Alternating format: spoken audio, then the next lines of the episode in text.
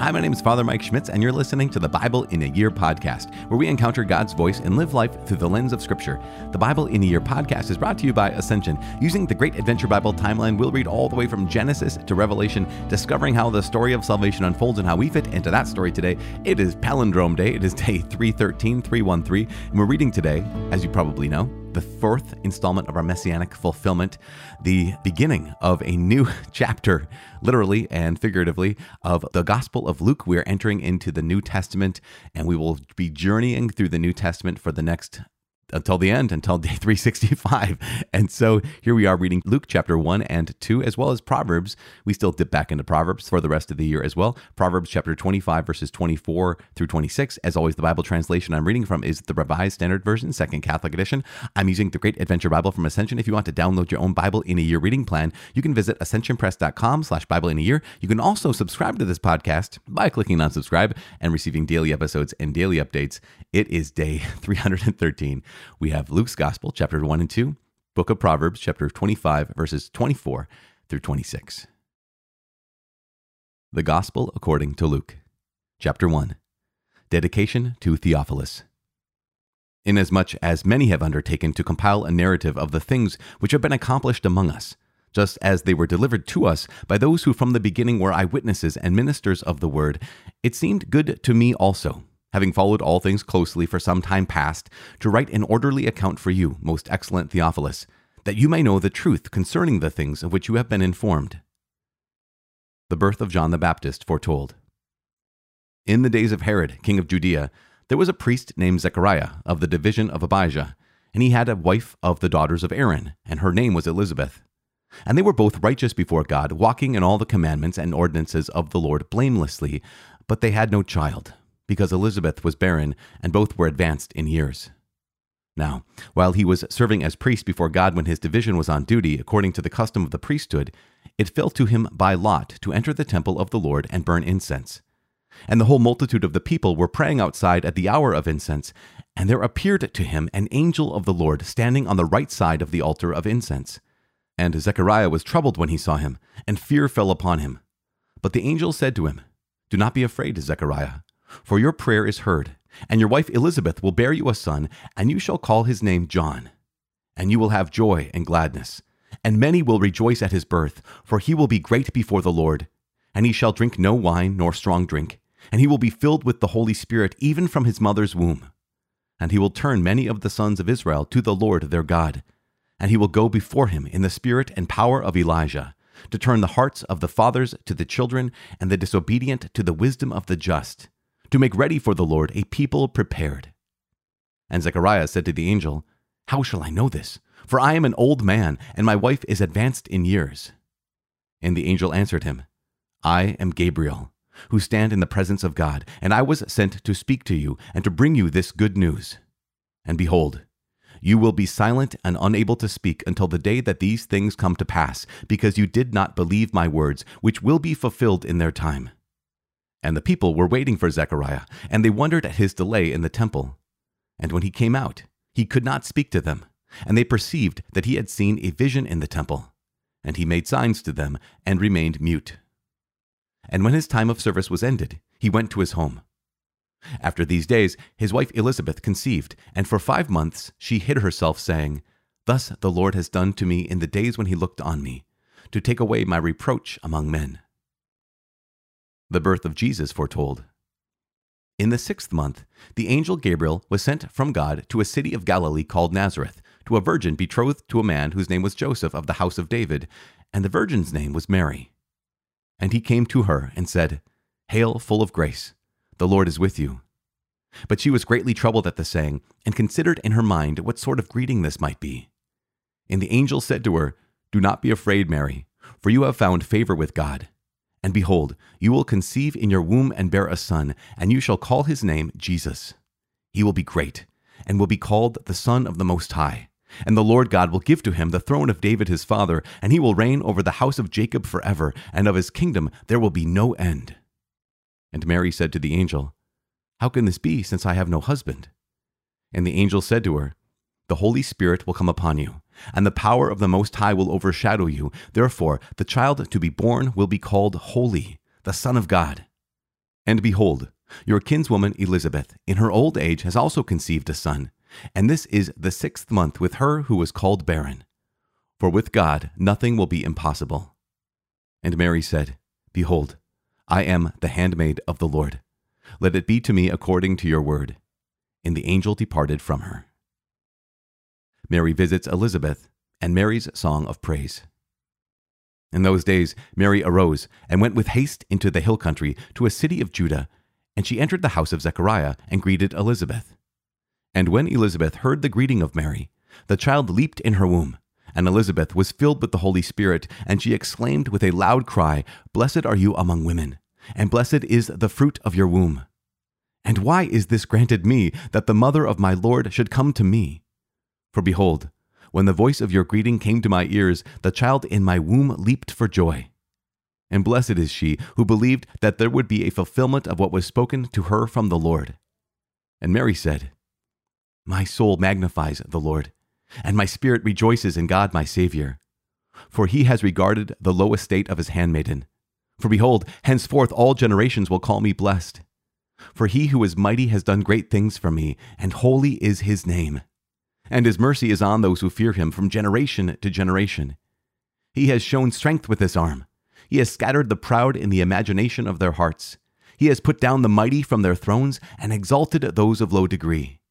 He has filled the hungry with good things, and the rich he has sent empty away. He has helped his servant Israel in remembrance of his mercy, as he spoke to our fathers, to Abraham, and to his posterity forever. And Mary remained with her about three months, and returned to her home. The birth of John the Baptist. Now the time came for Elizabeth to be delivered, and she gave birth to a son. And her neighbors and kinsfolk heard that the Lord had shown great mercy to her, and they rejoiced with her. And on the eighth day they came to circumcise the child. And they would have named him Zechariah after his father, but his mother said, Not so. He shall be called John. And they said to her, None of your kindred is called by this name. And they made signs to his father, inquiring what he would have him called. And he asked for a writing tablet and wrote, His name is John. And they all marveled. And immediately his mouth was opened and his tongue loosed, and he spoke, blessing God. And fear came on all their neighbors, and all these things were talked about through all the hill country of Judea. And all who heard them laid them up in their hearts, saying, What then will this child be? For the hand of the Lord was with him. Zechariah's prophecy. And his father Zechariah was filled with the Holy Spirit and prophesied, saying, Blessed be the Lord God of Israel, for he has visited and redeemed his people, and has raised up a horn of salvation for us in the house of his servant David, as he spoke by the mouth of his holy prophets from of old, that we should be saved from our enemies and from the hand of all who hate us, to perform the mercy promised to our fathers, and to remember his holy covenant the oath which he swore to our father Abraham, to grant us that we, being delivered from the hand of our enemies, might serve him without fear, in holiness and righteousness before him all the days of our life. And you, child, will be called the prophet of the Most High, for you will go before the Lord to prepare his ways, to give knowledge of salvation to his people in the forgiveness of their sins, through the tender mercy of our God, when the day shall dawn upon us from on high, to give light to those who sit in darkness and in the shadow of death to guide our feet into the way of peace. And the child grew and became strong in spirit, and he was in the wilderness till the day of his manifestation to Israel. Chapter 2 The Birth of Jesus. In those days, a decree went out from Caesar Augustus that all the world should be enrolled. This was the first enrollment, when Quirinius was governor of Syria. And all went to be enrolled, each to his own city. And Joseph also went up from Galilee, from the city of Nazareth, to Judea, to the city of David, which is called Bethlehem, because he was of the house and lineage of David, to be enrolled with Mary his betrothed, who was with child. And while they were there, the time came for her to be delivered. And she gave birth to her firstborn son, and wrapped him in swaddling cloths, and laid him in a manger, because there was no place for them in the inn. The shepherds and the angels. And in that region there were shepherds out in the field, keeping watch over their flock by night. And an angel of the Lord appeared to them, and the glory of the Lord shone around them, and they were filled with fear. And the angel said to them, Be not afraid, for behold, I bring you good news of a great joy which will come to all the people.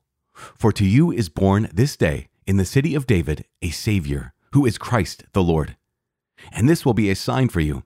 You will find a baby wrapped in swaddling cloths and lying in a manger.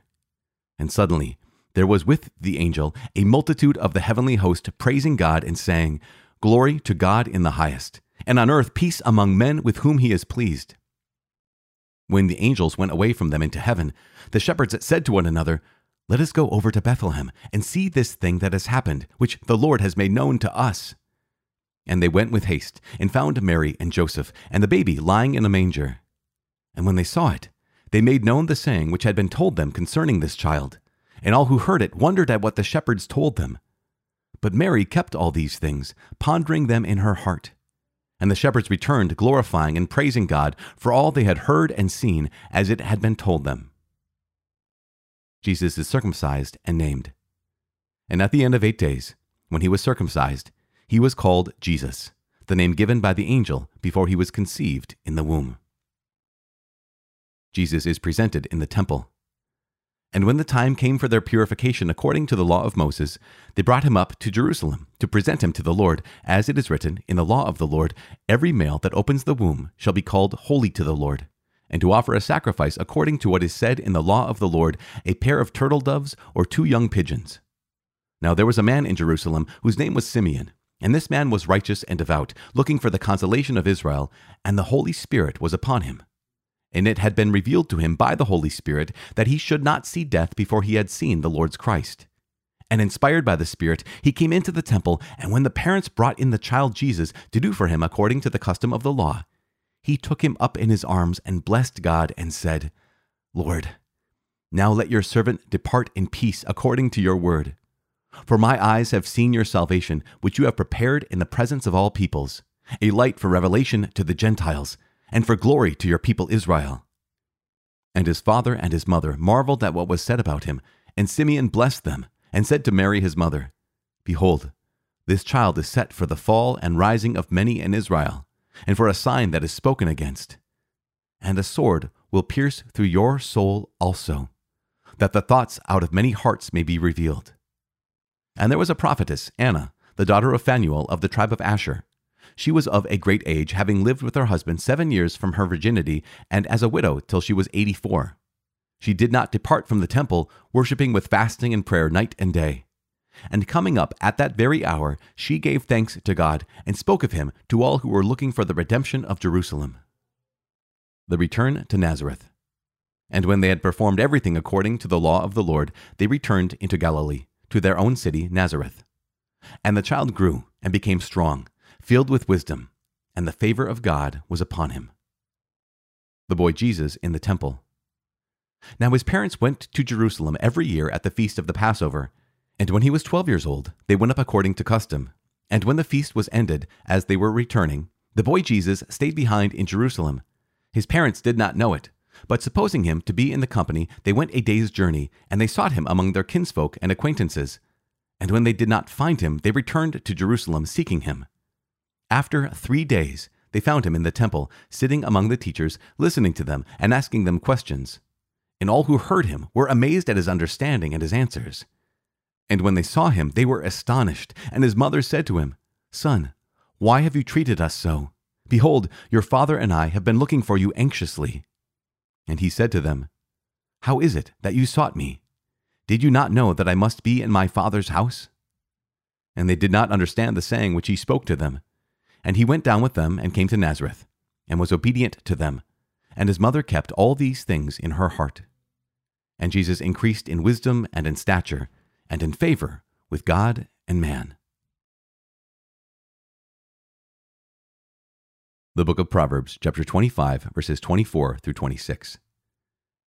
It is better to live in a corner of the housetop than in a house shared with a contentious woman. Like cold water to a thirsty soul, so is good news from a far country. Like a muddied spring or a polluted fountain is a righteous man who gives way before the wicked. Father in heaven, we give you praise and glory. We thank you so much. Thank you for this corner that we've turned. Thank you for this new day and this new mercy, this new grace, this new gift that you've given to us today. We thank you for the fulfillment of your promises, not only in Jesus Christ, in the Gospels, but also your promises in our lives. Lord God, you never promised a life free of suffering. You just promised that you would be there in the midst of suffering. You never promised a life without trials. You just promised that you would be there as our defender in our trials. And so we ask you in this moment, please be there, be with us, be here, be, um, defend us, protect us, and continue to guide us so that we can do everything for your glory and for the sanctification and salvation of our brothers and sisters. In Jesus' name we pray. Amen. In the name of the Father and of the Son and of the Holy Spirit. Amen.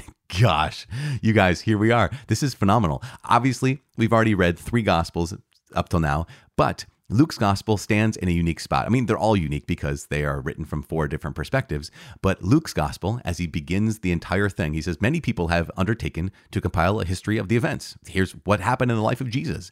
I'm doing this myself. We know that Luke was a physician, he was one of Paul's traveling companions. And so here is Luke, who's interviewed, we assume he's interviewed a number of these eyewitnesses to get the story and to get the story straight. Not to say that Mark, Matthew, and John didn't get the story straight, but Luke being a Greek, right? So Luke wasn't Jewish. He was a Greek physician who uh, became a Christian, whereas the other Gospels were written by people who have a Jewish origin. Luke, being Hellenized, right? He's been Greekified. he has a different kind of perspective, and that different perspective is more of a Greek situation. Whereas the Jewish perspective wouldn't be overly concerned with chronology, won't be overly concerned with uh, telling the story in a certain way. Luke was. So here he, he even gives us a little introduction and he dedicates this to Theophilus. Theophilus, maybe being an actual character, maybe a real human being, but also could be uh, any friend of God, anyone beloved by God. That's what Theophilus means, right? So Theos is God and Philo is love. And so either the one who loves God or the beloved of God. Either way. Anyways, on, moving on with our story, we have two origin stories essentially. We have the origin of John the Baptist and the origin of Jesus Christ, our Lord and Savior. And we recognize that the angel Gabriel appears both to Zechariah, the father of John the Baptist, as well as Mary, the mother of Jesus Christ. And it's interesting because it seems that when Zechariah asks a question, so the angel Gabriel appears to Zechariah and says, Here's the deal. Your wife, Elizabeth, shall bear you a son. You call his name John. And then says a lot of important things about what he'll be, what this prophet will ultimately be. He will go before him in the spirit and power of Elijah. This is, ah, you guys, remember, you know who Elijah is. You know the prophecy about how Elijah would precede the Messiah. And Zechariah said to the angel, How shall I know this? For I am an old man and my wife is advanced in years. And Gabriel responds basically saying, I'm Gabriel, who stand in the presence of God, sent to speak to you and to bring you this good news. Behold, you will be silent and un- unable to speak until the day these things come to pass because you did not believe my words. And then we are confused sometimes because Mary, after Gabriel comes to Mary and says, Do not be afraid, you have found favor with God. Behold, you will conceive in your womb and bear a son. You shall name him Jesus. A number of things about him. He'll be great, called the Son of the Most High. And Mary said to the angel, How can this be, since I have no husband? And she doesn't get silenced for the next nine months. She gets instead the answer. Now, what is going on here? I think what's going on is there's a way to ask a question, and there's a way to ask a question. There's a way to ask the question that says, I don't believe you. And there's a way to ask a question that says, just give me some clarifying details here. Um, Zechariah has a reason to ask a question. The reason is, we're old. We've never had children before.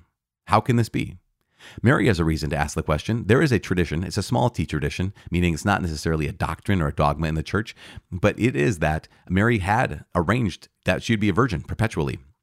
That when she and Joseph married, the understanding was on her part that she had already consecrated her virginity to the Lord. And so the question would be, how can this be since I have no husband? Now, Mary is already betrothed to Joseph. So she actually does have a husband in the technical sense. But if it is the case, and this is just, just a theory, right? As I saying, small t tradition. If it is the case that Mary and Joseph were never intending to consummate their relationship, then that would be make sense for the question, right? So with Zechariah makes sense that he'd ask a question. With Mary, it would make sense that she would ask the question. But there's a way to ask a question and there's a way to ask the question.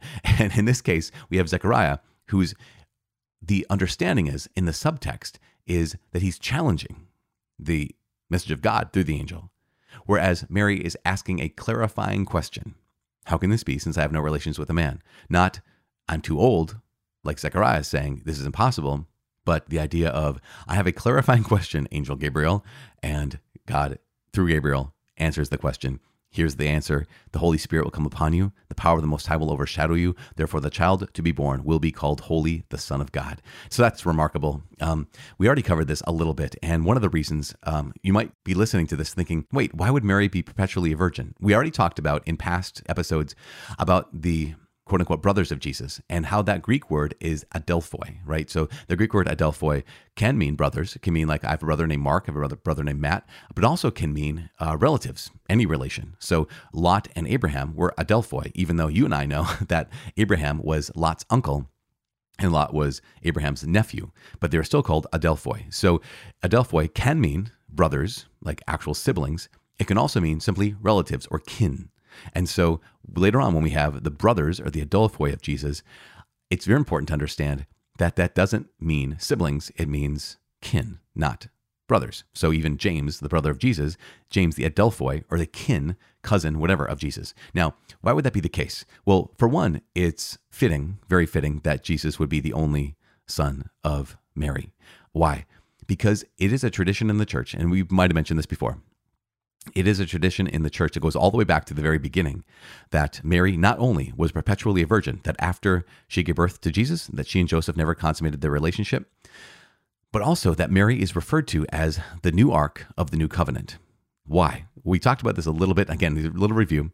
Um, and that is because for a number of reasons. A number of reasons. One is what was in the old ark of the covenant? We had the manna, the bread from heaven, you had the commandments, the word of God, and you had Aaron's staff, a symbol of the high priesthood. What is Jesus? Jesus is the great high priest. He's the word made flesh, and he is also the true bread come down from heaven.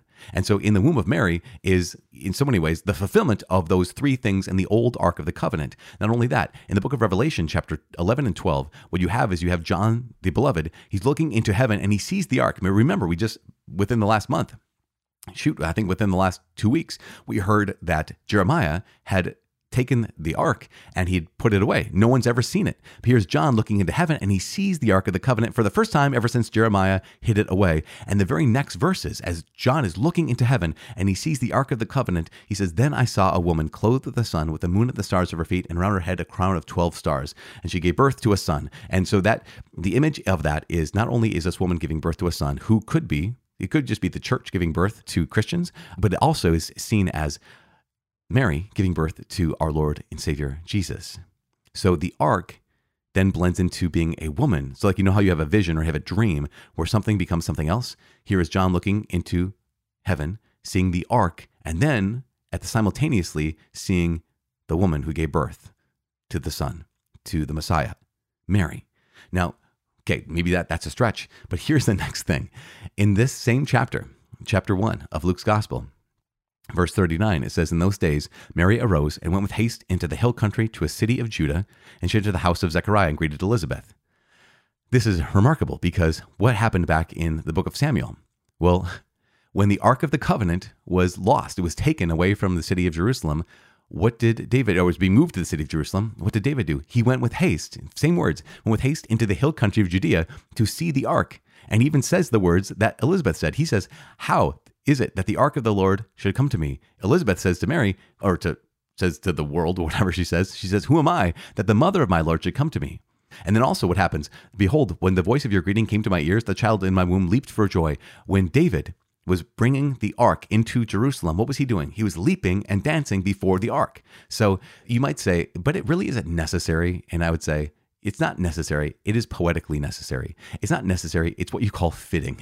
it is fitting that Mary, being the new ark of the new covenant, would also be without, uh, she'd be perpetually virgin, is what I'm trying to say. Now, that's a little apologetic. There's more other reasons for this to be the case. But I just wanted to offer that as a piece of seeing here is the whole story going all the way back to when Moses and the people of Israel were wandering in the wilderness and they made the Ark of the Covenant, all the way to this moment here in Luke's Gospel, where here is the fulfillment. The fulfillment of all the promises of God, the fulfillment of the covenant of God, the fulfillment of God's presence, right? Remember what would happen is the ark would be where the presence of God would abide. What is Mary in this moment?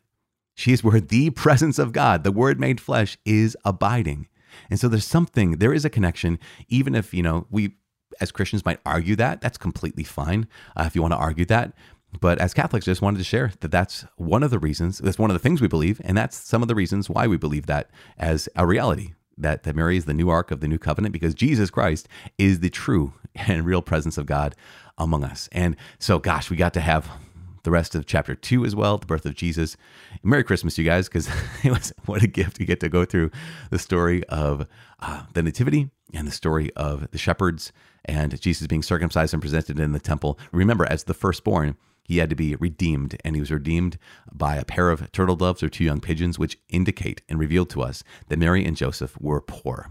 Because if you were poor, you got to, I don't know, say get away with, but you got to get away with only offering a pair of turtle doves or two young pigeons. And that's a place to end. I think there's something really beautiful about this sense of, he'd say, man, the price of God, you know what I'm saying price, but the redemption price was a pair of turtle doves or two young pigeons.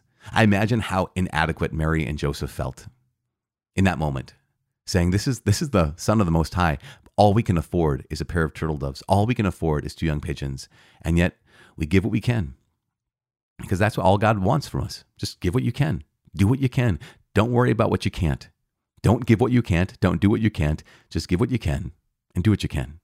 That's all he needs. That's all he wants. That's all he's asking. And Mary and Joseph being a great model for us today and nah, every day. I'm praying for you. Please pray for me. My name is Father Mike. I cannot wait to see you tomorrow. God bless.